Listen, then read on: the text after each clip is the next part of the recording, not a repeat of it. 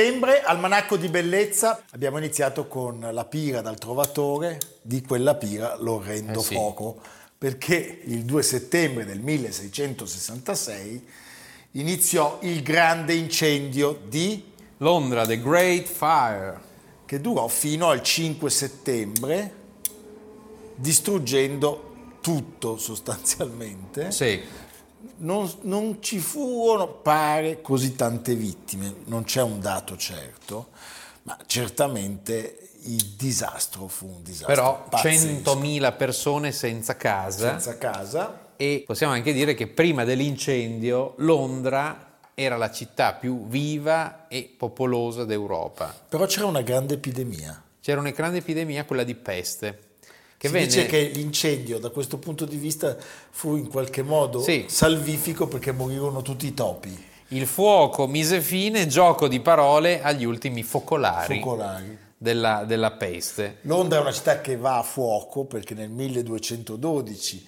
un altro incendio aveva sì. distrutto la città. Beh, le case erano in legno, le case erano in legno e poi erano fatte secondo appunto la, eh, misura di eh, utilizzare più spazio spos- possibile, se avete presente come sono ancora le case di epoca elisabettiana o giacobea a, a Lo- in Inghilterra, erano a sporto, a graticcio e tendevano a, a, ad allargarsi, erano in aggetto con i bow window e, e, e, tutte queste parti in aggetto erano facilmente preda dei... Infiammabili. Eh sì, e infatti tant'è che nella ricostruzione poi di Londra ci sarà il divieto di mettere delle parti a sport, di applicare insegne, cioè c'è un po' una normativa molto rigorosa, almeno all'inizio, e da lì nasce la famosa finestra cosiddetta ghigliottina, che ancora oggi quella che si alza certo. così, che è fatta all'incasso. Un po' no? protestante quella finestra. Mi ricordo uno che era sotto che gli è capitato così. Aiuto. Eh, fa male. Eh? Ricordiamo un altro momento drammatico, molto drammatico, è l'incendio provocato blitz. dal blitz della Luftwaffe sulla città che da lì prese il nome del secondo incendio di Londra. Allora, l'incendio del 66 fu una delle più grandi calamità nella storia di quel tempo e di Londra certamente Durò quattro giorni, l'80% della City fu distrutta. Ricordiamo, la Londra dell'epoca era molto diversa da quella di oggi. Oggi, la, oggi Londra è sbilanciata verso ovest, verso la famosa South Kensington, Kensington, eh? non, esist- non, esisteva niente, cioè il centro della città era quello dove, per, per intenderci, ancora oggi c'è St. Paul, St. Paul Cathedral, e quella era la città vecchia, la City appunto. St. Paul fu la città, delle... La città che che traeva eh, origine dalla città Londinium, dalla città romana. St. Paul fu una delle vittime. Fu una delle chiese distrutte, eh, 87 chiese 87 vennero, chiese, 6 vennero cappelle. distrutte, 430 ettari di distruzione, quattro ponti e 13.200 abitazioni, cioè sì. numeri pazzeschi. Numeri pazzeschi. La Royal Exchange fu distrutta. Non esistevano pompieri, e tant'è che dopo, e poi soprattutto dopo uh, l'incendio nacque una cosa ancora oggi molto utile che è L'idra- l'assicurazione. Ah, non l'idrante. Anche, beh sì, l'idrante come il, l'assicurazione. l'assicurazione.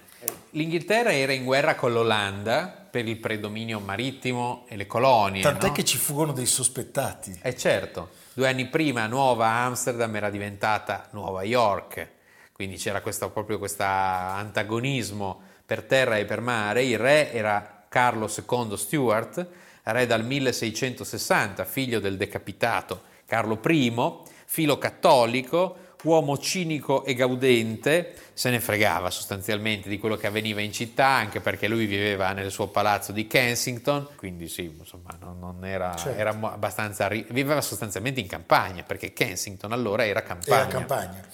E la peste venne già così affrontata male. Tu pensa che la peste, come sappiamo, eh, era all'epoca il più grande dei flagelli, dei flagelli e si sviluppava soprattutto nelle terre con, a contatto con altre popolazioni, le navi, i porti e si sviluppava attraverso i ratti. Beh, cosa fanno gli inglesi pensando che fossero fonte di contagio? Uccidono tutti i cani e i gatti e quindi i topi scorazzano liberamente a quel no, punto. È una cosa pazzesca. Sì. E L'hanno sbagliata di grosso. L'hanno sbagliata di grosso, ci è voluto un incendio devastante. Per... Un incendio dove in certi casi si superarono i mille gradi centigradi. Tant'è che questo ci spinge a dire che il numero delle vittime è incalcolabile perché a quelle temperature non trovi più nulla. No, è andato tutto in, in cenere. Poi e... l'altra cosa è un fuggi-fuggi generale che di fatto... Eh, impedì alla folla, alla popolazione di spegnere l'incendio, cioè rimasero in città pochissime persone e poi ci fu una generale sottovalutazione. C'è quella, quella, quel racconto eh, del risveglio del sindaco, perché quando vanno sì, a svegliare il sindaco Thomas Bloodford e gli dicono che Londra sta andando a fuoco, lui risponde una donna potrebbe spegnere l'incendio pisciando. Sembrano quelle incisioni, eh, quelle caricature, sì, sai, certo. del Settecento. Assolutamente. Sì.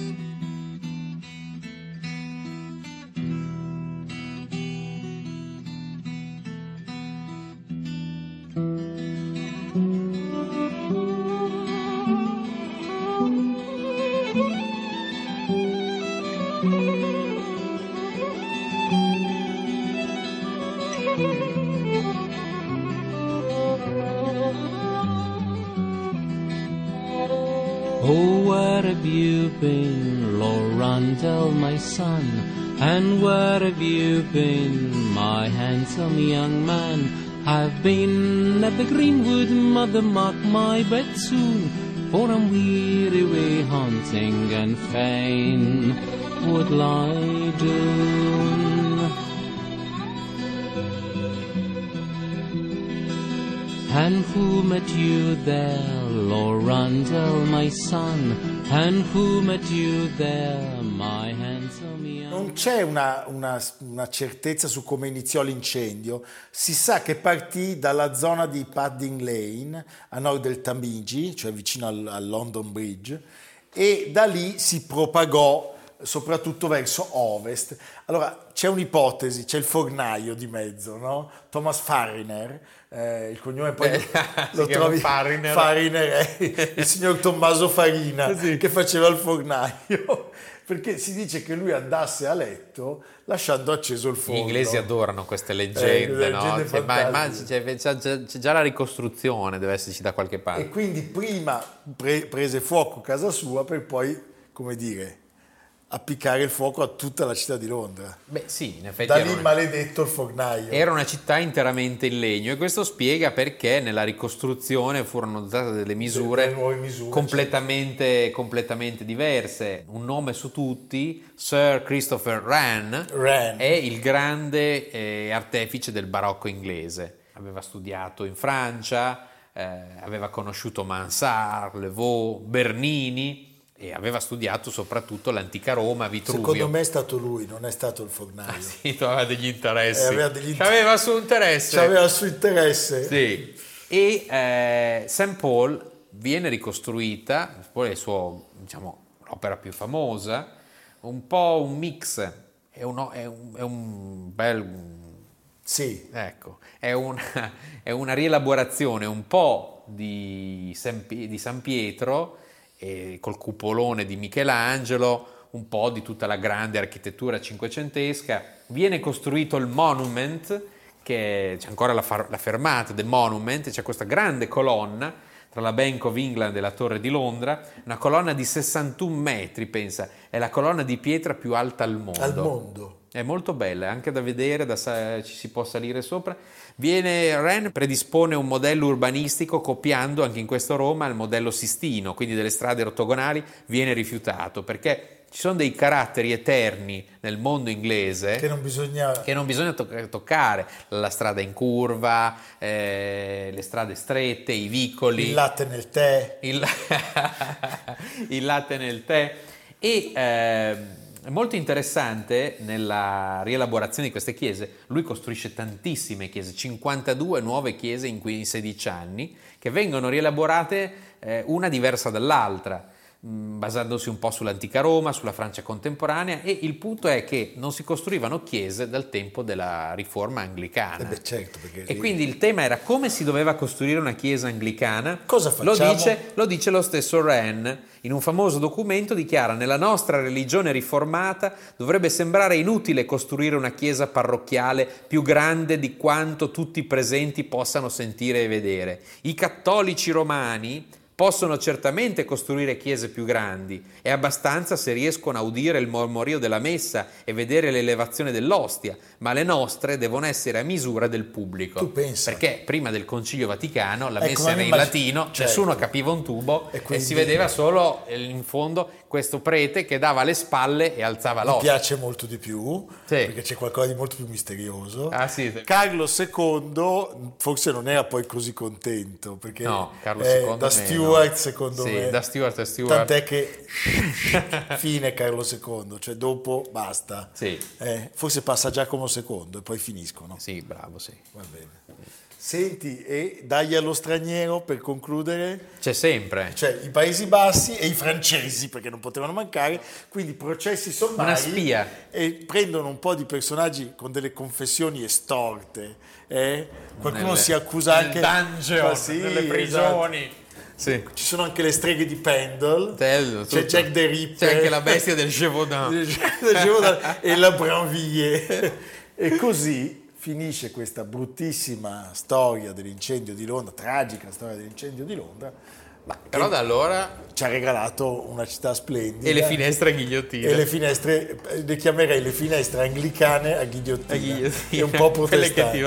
Sacchete. Va bene, a fra poco.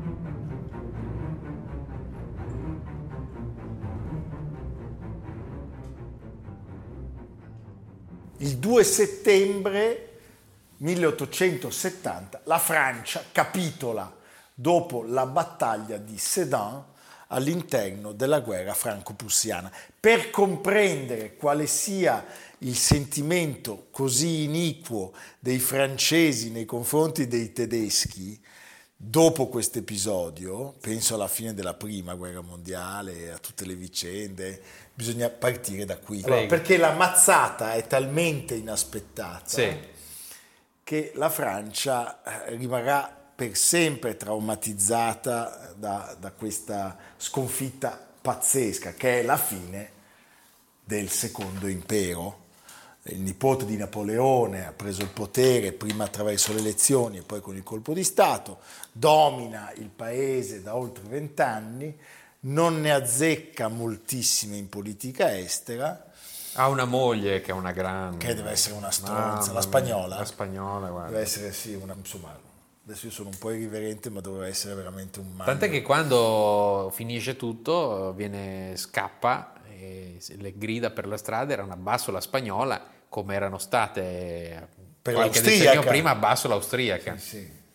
E, Eugenia diciamo, de Montillo. Eugenia de Montillo. Lui è un personaggio fragile, Sì. molto Ha delle, velleitario, ha delle ha delle intuizioni, gli si gli- la Francia gli deve molto perché sotto di lui la Francia cambia volto, Certo. Parigi cambia volto completamente.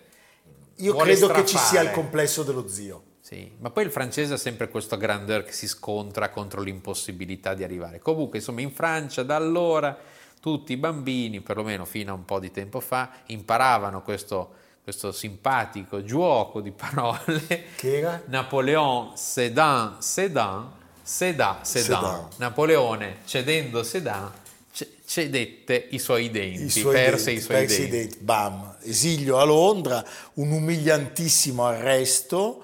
I prussiani arrivano a Parigi, che poi sotto i loro occhi saranno cannoneggiati per sopprimere l'episodio della comune, ma questa è un'altra storia.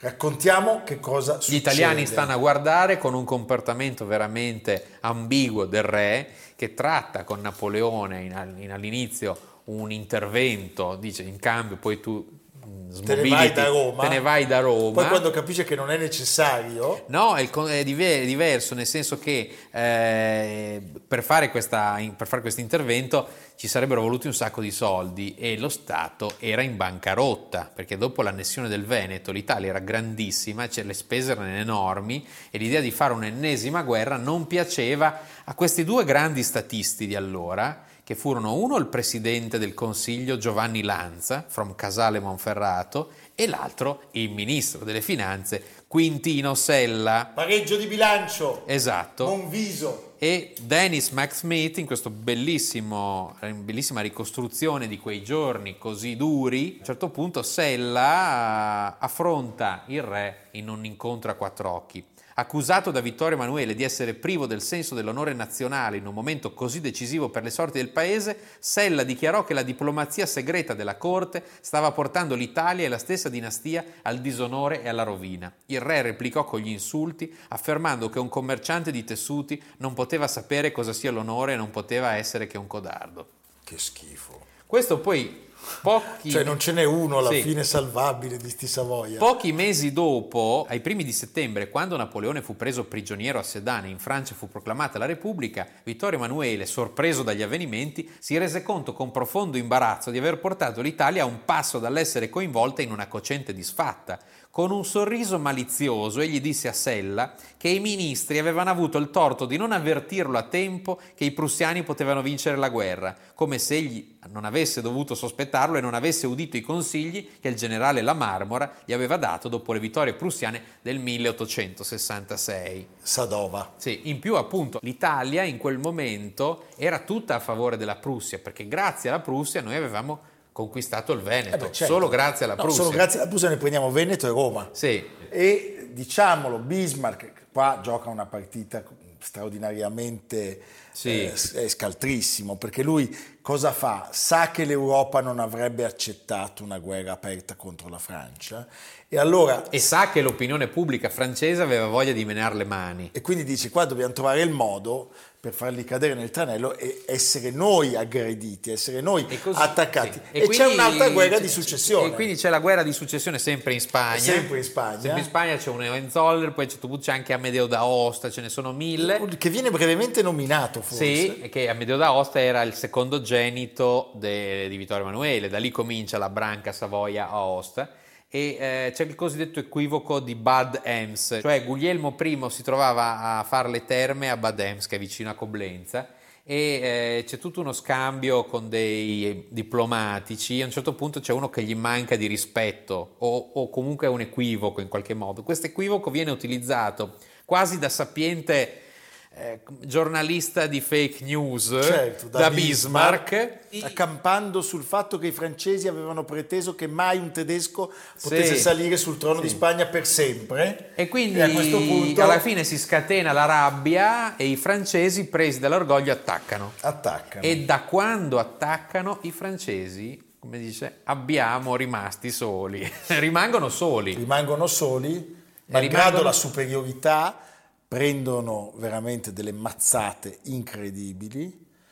La Sì. lettera con cui Napoleone III si rivolge all'imperatore per la resa incondizionata è qualcosa di, di- di definitivo e drammatico, perché lui dice, siccome non sono morto in battaglia tra i miei generali, consegno la spada Sì.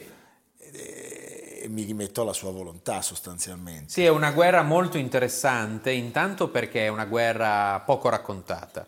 Eh, l'anno scorso io sono stato sui campi di battaglia, sono stato anche a Sedan, sono andato a vedere questi Dov'è morti. Sedan, Leo? Sedan è nel nord-est della Francia, sono tante fortezze, tutte collegate tra loro, costruite proprio sotto Luigi XIV da Vauban, che era il grande architetto delle fortezze, per, per fortificare il confine francese, e lì si svolsero alcune delle ultime gloriose cariche sia da parte tedesca che da parte francese, la Guardia Imperiale. Cioè, c'erano queste cariche che partivano quando tu, tu avevi un, un fronte che sostanzialmente era in una situazione di stasi, per riuscire a, a svincolarti da questa stasi partivi con una carica al galoppo della Guardia Imperiale e sono- c'è stata una carneficina di, di- di soldati dall'una e dall'altra parte, c'è un famoso a Mar-la-Tour, c'è il famoso episodio della Totenrit, la cavalcata della morte, che rimane per i tedeschi ancora fino alla seconda guerra mondiale un episodio mitico della loro storia militare. E alla fine i francesi si ritirano sempre di più e finiscono in questo cul-de-sac che è Sedan. Il generale Ducros-Bottot, questo è un vaso da notte dove si caccherà su di noi da tutte le parti. Posto. Sì. L'altro qui c'è un'ingiustizia, secondo me, della storia e dell'iconografia, perché il generale francese capo è MacMahon, Sì, che non merita un, un- viale così importante nella nostra città e in altre città italiane. però a Magenta, MacMahon, eh, no, era, infatti è stato nominato cos'è, Duca di Magenta, qualcosa del genere. Per e quello. eh, questa bellissima, ma lui è un vero mito, lo citiamo sempre, Franz Herre, la biografia di Napoleone III, quindi la guerra vista dai francesi, Franz Herre, classe 1926, Dio lo abbia in gloria, ce lo, lo salutiamo, E racconta appunto questa avanzata il maresciallo MacMahon, al comando delle truppe presso Strasburgo, si era portato appresso fagiani, donne e champagne. L'imperatore lo aveva fatto richiamare dall'Algeria assicurandogli che la guerra sarebbe stata per lui solo un piccolo svago. Il maresciallo Bazin, al comando delle truppe presso Metz, uno di quelli che poi verrà processato alla fine della guerra, aveva assunto in Messico atteggiamenti da viceré. Il chimico Marcelin Barthelot spiegò a Edmond de Goncourt, famoso letterato, che non era la superiorità tedesca di soldati e cannoni a dargli maggior pensiero, era piuttosto il fatto che l'ufficiale di Stato Maggiore tedesco, incaricato di far avanzare un corpo d'armata a una certa ora fino a un certo punto, prende in mano le sue mappe, studia il terreno, calcola i tempi mentre l'ufficiale di Stato Maggiore francese non fa nulla di tutto ciò. La sera va a divertirsi e il mattino seguente si presenta sul campo di battaglia, chiede se le truppe sono arrivate e quale sia il luogo migliore per sferrare l'attacco. Eh, capisci? Capisci? Beh, non possiamo non ricordare un grandissimo ufficiale della parte prussiana, von Moltke, Bernhard von Moltke, che è il nonno del generale von Moltke della Prima Guerra Mondiale. Sì. E la sua frase... L'autore di Marciare divisi per colpire uniti, è la nostra- è il nostro motto, vero Piero? E da qui scaturirà, certo che è il nostro motto, ci arrivo tardi, che ormai sono... è come i corrispondenti dal- dal- dal- dal fronte, No, chi che ha spento hanno il ritorno audio lungo. Va bene. e da qui la Comune di Parigi e tante altre vicende. Invece non importa di che colore sia il gatto, l'importante è che prende i topi, chi l'ha detta? L'ha detta Mao o Deng? No, è di Confucio, ma ripresa da Mao. Da Mao, Sì. Ah, quindi è di Confucio. Sì. Va bene, L'inconfutabile Confucio. va bene Leonardo. Comunque l'imperatore era messo malissimo perché aveva una calcolosi praticamente incurabile, ricorreva all'oppio e per mostrarsi come ai suoi tempi migliori si era fatto imbellettare. Una storia, una- un finale Tremendo. Cioè, strano che Visconti non ci abbia fatto un film. Beh, adesso potremmo farlo noi. Va bene. Eh? Tu chi fai? Lo intitoliamo Sedan. Sedan. E che interpretazioni? Io faccio Molke. Eh no, come ti sei preso quello che vince? Allora io faccio Bismarck. Ah, va bene. Va bene. E chi li facciamo Tutti fare? gli altri sono i francesi. Ah, va bene. Va bene. Senti Leonardo, allora dove ci porti oggi? Oggi andiamo a sud di Otranto. La costa a sud di Otranto offre, leggo da Bell'Italia, un'eccezionale sequenza di grotte marine di origini e forme diverse, dalla palombara alle cavità sulfure di Santa Cesarea, dalle stalattiti della Zinzulusa alla preistorica La Zinzulusa. Roma- Romanelli. Sei stato alla Zinzulusa? Sì, certo. Siamo nel tratto di costa salentina che va da Castro a Santa Cesarea Terme, caratterizzato da una fitta pineta odorosa, da irte scogliere e da un'eccezionale serie di piccole e grandi grotte costiere, un litorale leggendario cantato anche da Virgilio nella sua Eneide. Fichi d'India Così. così come... eh? E eh, ecco la, la palombara, poi ci sono... mm, Il palombaro. sì, la prima grotta Il che palombo. Sì, poi la famosa grotta Zinzulusa. Perché Zinzulusa? Zinzulusa Cavità cosa- carsica per eccellenza che prende il nome dalle sue stalattiti dette in dialetto salentino Zinzuli, che stracci. Stracci. Sapevi, eh? No, pensavo che fosse Sei preparato? Pensavo gli smeraldi, non so. Sì. Qualcosa di un certo valore, pensando a quei colori stupendi. Va bene, Leonardo, tutto questo per voi perché noi siamo rimasti qua a fare l'almanacco. Sì, se Però- volete, la Zinzulusa vi aspetta. Una volta siamo andati all'idroscalo ma non abbiamo fatto il bagno. Non avevamo il portafoglio. No, no, non avevo il costume. e poi c'erano delle zanzare che erano grandi come elicotteri. Ma no, non ci sono le zanzare a Milano. A Milano non ci sono. A Milano è sempre bello e tutto non piove mai. Eh, fino al giorno delle elezioni a Milano non ci sono le zanzare. Va bene, ci vediamo domani. A domani. Almanacco di bellezza a cura di Piero Maranghi e Leonardo Piccini. Con Lucia Simioni, Samantha Chiodini, Silvia Corbetta, Jacopo Ghilardotti, Paolo Faroni, Stefano Puppini. Realizzato da Amerigo Daveri, Domenico Catano, Luigi Consolandi, Simone Manganello, Valentino Puppini. Una produzione classica HD, Sky Canale 136 in collaborazione con Intesa San Paolo.